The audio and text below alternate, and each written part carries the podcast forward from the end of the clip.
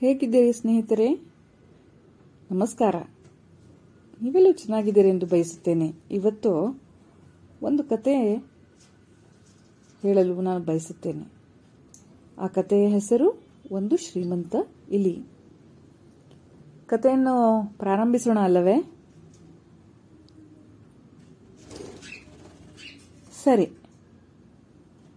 ಒಂದು ದುರಾಸೆ ಇಲಿಯಿತ್ತು ಸಿಕ್ಕಿದ್ದೆಲ್ಲ ತನಗೆ ಬೇಕು ಎಂದು ಇಟ್ಟುಕೊಳ್ಳುತ್ತಿತ್ತು. ತನ್ನ ವಸ್ತುಗಳನ್ನು ಯಾರೊಂದಿಗೂ ಹಂಚಿಕೊಳ್ಳುವುದಿರಲಿಲ್ಲ. ಮುಟ್ಟಲು ಸಹ ಬಿಡುತ್ತಿರಲಿಲ್ಲ. ಇಲ್ಲಿ ವಾಸವಸಿದ್ದ ಸ್ಥಳದ ಹತ್ತಿರದಲ್ಲೇ ಒಂದು ದೇವಸ್ಥಾನವಿತ್ತು. ಆ ದೇವಸ್ಥಾನಕ್ಕೆ ಪ್ರತಿದಿನ ಒಬ್ಬ ಸನ್ಯಾಸಿಯು ಭೇಟಿ ನೀಡುವುದು ವಾಡಿಕೆಯಾಗಿತ್ತು. ಆತ ಒಬ್ಬ ಸ್ನೇಹ, ಸಹೃದಯಿ ಸನ್ಯಾಸಿಯಾಗಿದ್ದ. ಪ್ರತಿದಿನವೂ ಆತ ಸ್ವಲ್ಪ ಆಹಾರವನ್ನು ಇಲ್ಲಿಗೆ ನೀಡುತ್ತಿದ್ದ. ಒಮ್ಮೆ ಇಲಿಯು ಸನ್ಯಾಸಿಯನ್ನು ಕೇಳಿತು, ಸ್ವಾಮೀಜಿಗಳೇ, ನನ್ನ ಹಸಿವನ್ನು ಹೋಗಲಾಡಿಸುವಿರಾ? ನಾನು ನಿನಗೆ ಖಂಡಿತವಾಗಿ ಸಹಾಯ ಮಾಡುವೆ ಎಂದು ಸನ್ಯಾಸಿಯು ಇಲಿಗೆ ವಚನ ನೀಡಿದರು. ಇಲಿಯನ್ನು ಗಾಜಿನ ಬೋನಿನೊಳಗೆ ಇಡುತ್ತಾ, ಈ ಬೋನಿನೊಳಗೆ ನೀನು ಎಲ್ಲಿವರೆಗೆ ಇರುವೆಯೋ, ಅಲ್ಲಿವರೆಗೆ ನಿನ್ನ ಹಸಿವಾಗುವುದಿಲ್ಲ ಎಂದರು. ಇಲ್ಲಿಗೆ ಬಹಳ ಸಂತೋಷವಾಯಿತು. ಬೋನಿನೊಳಗೆ ಸ್ವಲ್ಪ ಸಮಯ ಆರಾಮವಾಗಿತ್ತು. ಹಸಿದ ಬೆಕ್ಕೊಂದು ಆಹಾರ ಹುಡುಕುತ್ತಾ ಅದೇ ಮಾರ್ಗವಾಗಿ ಬರುತ್ತಿತ್ತು. ಇಲಿಯು ಇಟ್ಟಿದ್ದ ಆಹಾರವು ಹಾಗೂ ವಸ್ತುಗಳೆಲ್ಲ ಒಮ್ಮೆ ಬೆಕ್ಕಿನ ಕಣ್ಣಿಗೆ ಕಾಣಿಸಿತು. ಅದನ್ನೆಲ್ಲ ತಿನ್ನಲಾರಂಭಿಸಿತು.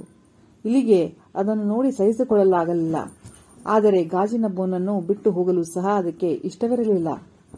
ಆದರೆ ಸಮಯ ಕಳೆಯುತ್ತಾ ಬೆಕ್ಕು ತನ್ನ ಐಶ್ವರ್ಯವನ್ನೆಲ್ಲ ತಿನ್ನುತ್ತಿರುವುದನ್ನು ನೋಡು ಕೂರಲು ಸಾಧ್ಯವಾಗಲಿಲ್ಲ. ಅದು ಗಾಜಿನ ಬೋನಿನೊಳಗಿಂದ ಹೊರಗೆ ಚಂಗನೆ ನೆಗೆಯಿತು. ಇಲ್ಲಿಯ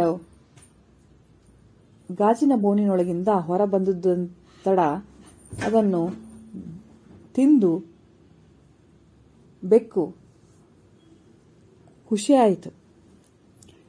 ಇಲ್ಲಿ ಈ ಕತೆ ಮುಗಿಯಿತು. ಈ ಇಲ್ಲಿ ಈ ಕಥೆಯಲ್ಲಿ ನೀತಿ ಏನು ಹೇಳುವುದೇನೆಂದರೆ ಅತಿಯಾಸ ಗತಿಗೇಡು. ನಿಮಗೆ ಈ ಕಥೆಯಿಂದ ಸಂತೋಷವಾಗಿದೆ ಎಂದುಕೊಳ್ಳುತ್ತೇನೆ.